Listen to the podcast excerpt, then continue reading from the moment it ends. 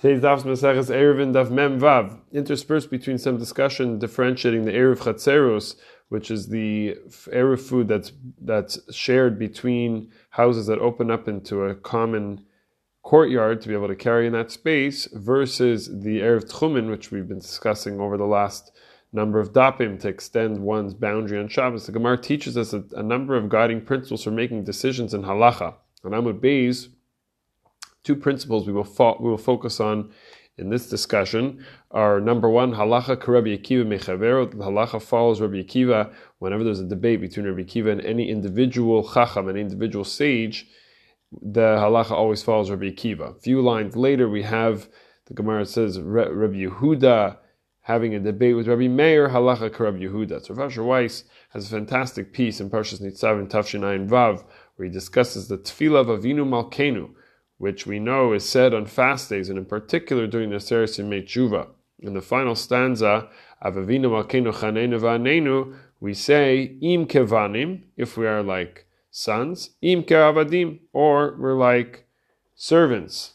Presumably, these are mirror, mirroring the Avinu and Malkeinu that we say, our father, our king, that we say right at the beginning of the of the entire tefillah. The two relationship modes between the Jewish people and Hashem. Rabbi Weiss points out, points us to a Gemara in Kiddushin and Daf Lamed Vav, that this text in Avinu Malkeinu seems to be rooted in a fundamental machlokas between Rabbi Yehuda versus Rabbi Meir. Rabbi Yehuda holds, there's a pasuk in Devarim Perek Dal, it says, Banima tem Hashem Elokechem, we are sons to, to Hashem our God.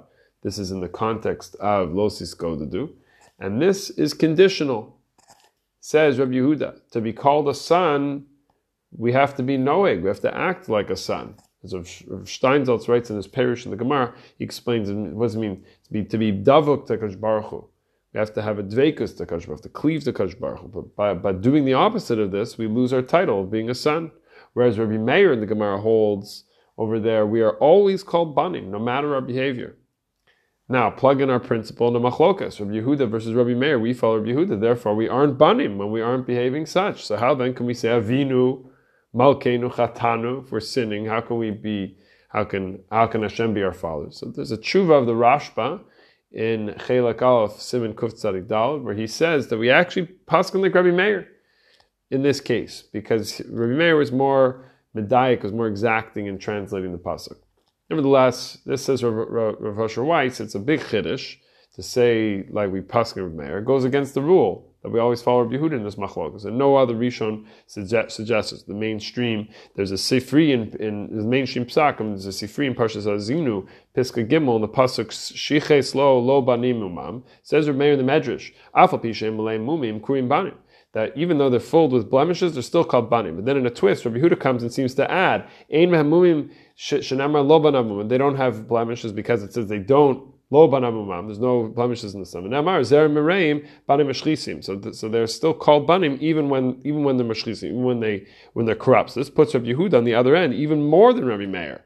And there's a Kesef Mishnah in Hilchos Tumas Tzaraas and Paraches Alach that the Sifra is more authoritative than the Tosefta from which we receive the principles of Psak Halacha and Sifri would presumably be treated the same way, meaning we'd follow Rabbi Meir slash Rabbi Yehud in the Sifri. Another proof to this is the Gemara Baba Basra and Yom Beis, which records a conversation between the evil Turnus Rufus and Rabbi Akiva, where Turnus Rufus asks Rabbi Akiva, if Hashem loves the poor, why doesn't he just give them what they need, provide for them? Rabbi Akiva gives a beautiful mashal of a king who gets angry at his son. He puts his son in jail and tells the guards not to give him food or drink. Somebody else comes along and gives the, gives the person in jail over there food and drinks. So would the king not send a gift to that person after the fact?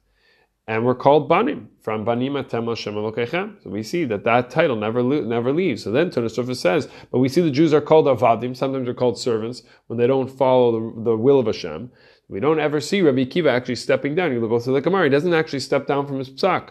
We're called banim no matter what we do. And guiding principle number one from today was halacha Rabbi Kiva mechavero. So who were so if you follow Rabbi Kiva there, they were always called banim. Who were Rabbi Meir and Rabbi Huda? They were Rabbi Kiva's students when he restarted it all in the in the aftermath of the of the deaths of, of his thousands of other students. Therefore, we can say Avinu in Avinu Malkeinu, for we will always be Hashem's children no matter what we do.